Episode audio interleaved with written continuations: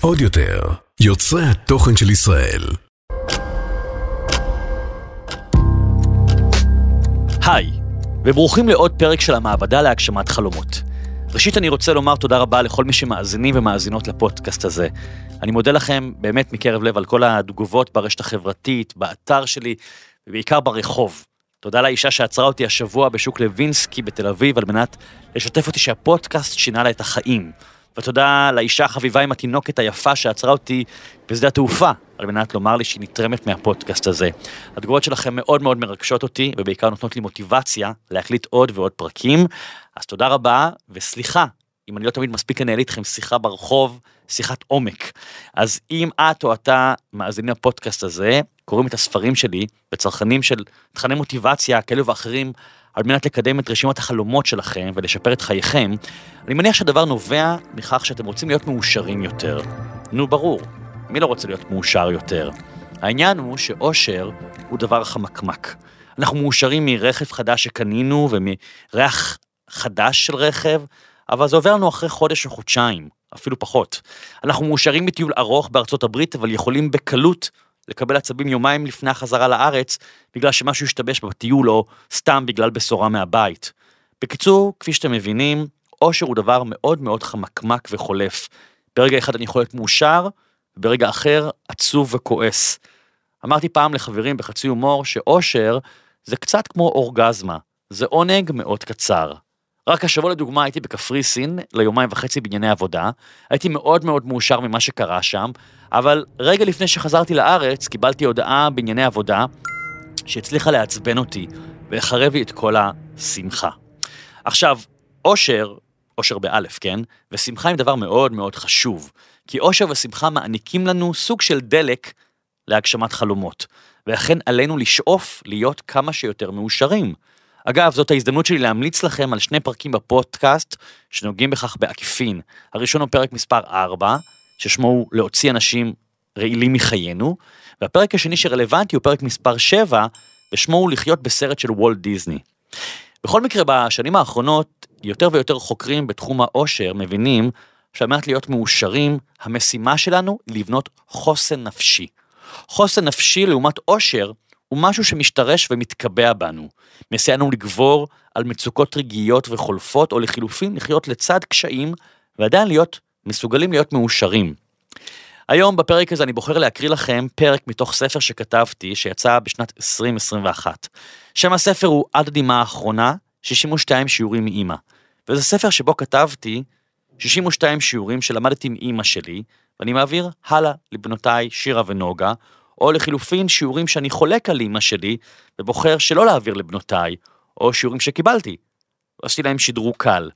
אימא שלי נפטרה לפני ארבע שנים, והספר הזה בעצם מוקדש לה, זה ספר על חינוך, על הורות, על משפחה ועל חלומות. אז אני כאמור פותח כרגע את הספר, את פרק מספר 44, שנקרא לבנות עמוד שדרה לנפש. וזה הולך ככה. אימא שלי נהגה לכתוב את ברכות יום ההולדת המדכאות ביותר עלי אדמות. היא כתבה שהשמש תמיד תחייך עבורך בבוקר, ככה היא פתחה כל ברכה, בכתב יד קטן וצפ... וצפוף, ואז היא הייתה מקנחת, והכי חשוב, בריאות הנפש. היא הייתה מסכמת את זר כוונותיה הטובות. כילד וכנער, אף פעם לא הבנתי את איחוליה המוזרים. מה זה שמש מחייכת?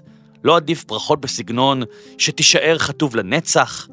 שיהיו לך תמיד הרים של גלידות ושוקולדים, או שתהיה מיליונר. אבל לאורך שנים רבות היא דבקה בברכות שלה, אור ויציבות. במהלך חיי, כמו כולנו, עברתי לא מעט אירועים מכוננים, חלקם דרמטיים בצורה אבסולוטית וחלקם דרמטיים רק בעיני עצמי. הוריי כאמור התגרשו כשהייתי בן שבע. לא הייתי בקשר עם אבא שלי במשך כמעט עשור, למעט מפגשים קצרים פה ושם. בגיל 16 הפכתי לנכה בעקבות תאונת עבודה, וחזרתי ללכת כעבור שנה וחצי. סבתי האהובה והחכמה סופיה, שהייתה קוראת בו בזמן שלושה ספרים בשלוש שפות שונות, חלתה בדימנציה וקמלה מול עיניי במשך עשור. נגנבו ממני פעמיים סכומי כסף גדולים בשתי שותפויות עסקיות, אירוסיי בוטלו לאחר עשר שנות זוגיות, בגדו בי פעמיים במערכות יחסים, והיו עוד מיני דרמות שיכולות בקלות להוות מצע לכתיבת טלנובלה מסעירה ומרגשת, אבל לא, אין צורך לרחם עליי. אני כבר מספיק בוגר כדי לדעת שאני לא מיוחד, לפחות לא בכל הקשור לתקלות של החיים. כמעט כל אדם שאנחנו פוגשים חווה אובדן או שבר כזה או אחר בחייו. אני מכיר אנשים שפירקו בתים, כאלה שליבם נשבר, שאיבדו עסקים, שהפסידו מיליונים, שהיו חולים קשה, נפטרו בייסורים, שעברו תאונות קשות או גירושים מטלטלים, הורים שאיבדו את ילדיהם בלידה שקטה, בהתאבדות או בתאונות מחרידות, ילדים שאיבדו את הוריהם, אחרים שאיבדו את שמם הטוב, נשלחו לכלא, נאלצו להכריז על פשיטת רגל, לקו במחלת נפש, עברו בגידה או אונס, ורשימת הצרות עוד ארוכה. אסונות ומצוקות לא פוסחים על איש בעולמנו, ייתכן וגם אתכם זה פגש. גם חייה של אמי לא תמיד היו קלים. למרות החיוך המושלם ושני טורי השיניים הלבנות ההוליוודיות שהיא הקפידה לתחזק היטב, היא עדיין דבקה בסט הברכות שלה, ואת מה שהיא המטירה לאחרים היא איחלה גם לעצמה, שהשמש תמיד תחייך עבורך בבוקר, והעיקר בריאות הנפש. ואכן שמתי לב שגם בימים קשים, וגם בתקופות מאתגרות, השמש הבלונדינית תמיד חייכה עבור אימא שלי. או שהייתה זאת אולי אימא שלי שבחרה להביט תמיד בצד המואר של השמש. יש בבחירה הזאת, בטוב, משהו שמעיד על היותה של אמי אדם בריא בנפשו. הרי היו יומים שבהם היא נטטה לבכות, להיות מוטרדת, לעתים להיות היסטרית, ואפילו מבוהלת. אבל את השמש של היום החדש היא תמיד קיבלה במאור פנים, גם אם היא הגיעה אחרי לילה נטול שינה. וראו זה פלא, גם השמש חייכה אל אמא שלי, ואולי ההרגל הזה הוא שהפך אותה להיות בריאה בנפשה. כלומר, איתנה, חזקה, ובלתי ניתנת לשבירה גם בזמנים קשים. גם ברגעי האחרונים, גם שם היא עדיין הסתכלה על השמש וחייכה. ואת הנטייה הזאת העבירה גם אליי. לא משום שהסבירה לי כמה זה חשוב, אלא מפני שכך ראיתי אותה לנגד עיניי במרוצת השנים, וזה מה שלמדתי מהתבוננות בהתנהלותה. הרי חינוך הוא לפני הכל מתן דוגמה אישית. כשנודע לי שאימא שלי חולה, וכשהתחלתי לשתף בידיעה המרה את הקרובים אליי, שאלו אותי רבים, ומה שלומך? ואיך אתה? מעטים המקורבים שהותקנו שהמחלה של אמי סופנית, שימי הספורים, טעו בכל מה יהיה איתי ביום שאחרי. הם הביעו דאגה לבנותיי שירה, שהייתה אז בת עשר וחצי, ונוגה, שהייתה אז בת חמש וחצי. מהיום הראשון ועד היום האחרון שבו אמי נשמה בצורה סדירה ועצמאית, השבתי לשאלות הדואגות האלה, שיהיה בסדר. ולא עשיתי את זה כנפנוף או הכחשה או הדחקה או ביטוי ישראלי שחוק, אלא מתוך ידיעה פנימית אמיתית, אמונה עצמית, שיהיה בסדר. אחרי הכל, מגיל אפס בורחתי על ידי אמי בשמש מחייכת ובבריאות הנפש. אני רואה את עצמי כבניין יציב, ישבתי לכל מי שדאגו לשלומי, לאחר פטירתה של אמי. כזה שארבעת עמודי היסוד שלו נטועים עמוק באדמה, וזאת הודות לחינוך המוצלח שקיבלתי מאימא שלי, שעודדה אותי כל חייה לשמור על חוסני הפנימי. אני גם יודע איזו עבודה קשה עשיתי לאורך חיי כדי לבסס ולייצב את העמודים האלה. העמוד הראשון הוא עמוד משפחתי. יש לי משפחה קרובה ורחוקה שאני אוהב, ובראש ובראשונה שתי בנות עצמאיות, טובות לב, סקרניות, מצחיקות וחייכניות. העמוד השני הוא הזוגיות. הייתה לי בזמנו את הזוגיות המכילה והמכבדת שהייתי יכול לבקש לעצמי. העמוד השלישי הוא הקריירה והפרנסה. אני עושה מדי יום רק את הדברים שאני רוצה, אני הבוס של עצמי, ונוסף על הכל זכיתי בבונוס עצום של הכרה בעשייתי. אני עצמאי שמרוויח היטב ומקלקל את צעדיי כך שביכולתי לממן הגשמה של חלומות רבים, לעתים קטנים וצנועים, לעתים גדולים ומופרעים. והעמוד הרביעי הוא החברים. יש את החברים הכי טובים שאדם יכול לבקש לעצמו. חכמים, נבונים, דעתנים, סקרנים, תומכים, מרימים, מנחמים, קשובים, מוסריים, ערכיים, משעשעים, אוהבי חיים, ובעיקר מתאמצים. מתאמצים להיפגש גם אם הם גרים בצד השני של המדינה או מותשים מגידול הילדים, מתאמצים לסייע, מתאמצים להיות נוכחים. מות אמי היה בהחלט רעידת אדמה הקשה ביותר שחוויתי, ושהרעידה את בניין חיי בעוצמה של 8.4 בסולם ריכטר. היא העיפה את הגג, את המרפסת, את פיגומי הברזל העוטפים של פרויקט תמ"א שנקרא יובי. אבל היא לא מוטטה את הבניין, לא קרסתי. וכדי לחסוך לכם ריצה בגוגל, 9.5 היא העוצמה הגבוהה ביותר בסולם ריכטר. ומה עם עמודי הבניין שלכם? האם הם עומדים איתנים, חזקים ויציבים בעומק הקרקע של חייכם? האם בניין חייכם יכול לעמוד במבחנים המטלטלים של החיים? אני לא יודע מי אתם, מה גילכם, הניסיון שלכם, אילו מציאות ואבדות מאופסנות במחסני החיים שלכם, אבל אני יודע דבר אחד בוודאות, אתם חייבים לחזק את יסודות הבניין שלכם. אתם חייבים לחזק את עמוד השדרה, עמוד הזוגיות, עמוד הפרנסה ועמוד החברים, כדי שתוכלו להחזיק גם על גביכם את האני שלכם. במהלך ימי השבעה ביקשו רבים לבדוק מקרוב את עיניי, לבחון את מקווה הדמעות במצב הלחלוכית. אתה יודע שאפשר לבכות, לחשו לי לא מעט. אני יודע, אמרתי, וגם בכיתי לא מעט ביום מותה של אמי ובימים שלאחריו. הכי הרבה שבכיתי בכל 42 שנות חיי. אני יודע לבכות, אבל אני מעדיף לשמוח על כל כך הרבה דברים. אמרתי שוב ושוב לכל המודאגים, היו לי 42 שנות אימא, ואני בוחר לשמוח על כך. אני מכיר אנשים שבגילים צעירים מאוד איבדו אימא או אבא או את שניהם. אני מכיר גם אנשים שלא זכו להכיר את אביהם שנפטר לפני שנולדו. בחרתי גם לסמוך על כך שאימא שלי נפטרה בלי שסבלה ייסורים. היא עזבה את העולם לאחר שהספקנו לקיים שיחה אחרונה ומשמעותית ממש דקות אחדות לפני שנעלמה באופן פיזי מעולמי.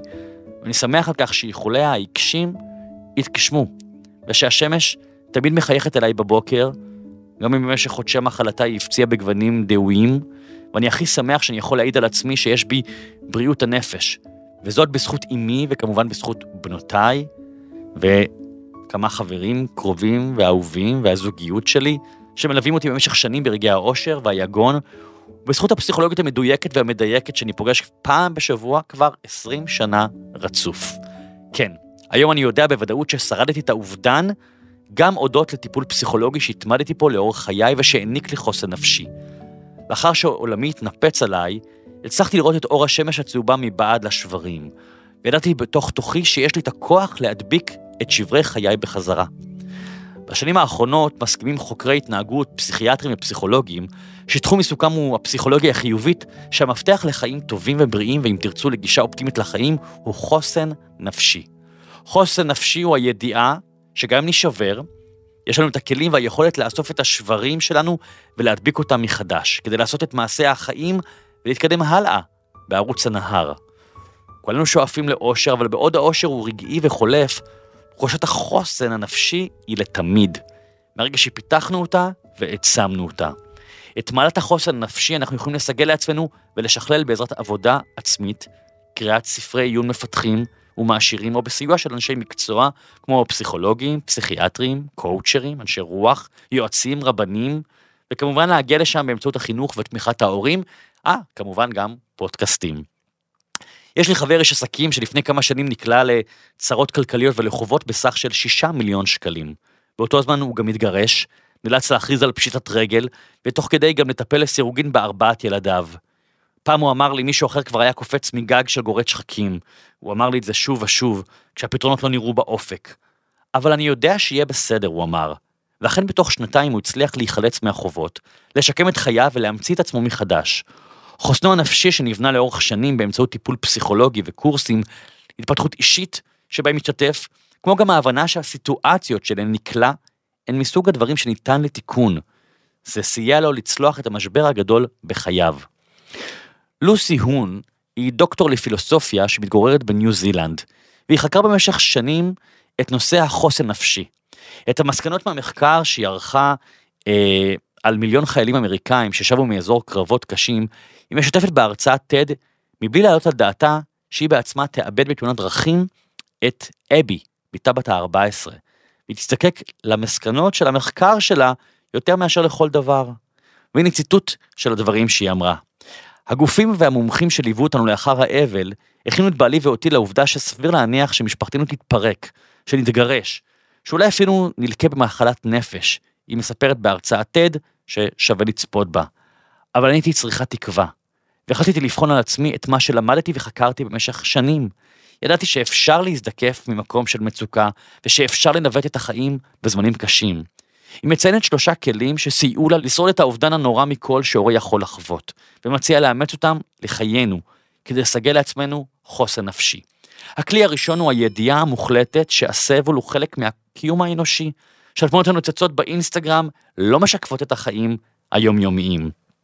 הכלי השני לבניית חוסן הוא הבחירה היכן למקד את תשומת הלב ולמצוא דברים טובים גם בתוך אסון ולהיאחז בהם.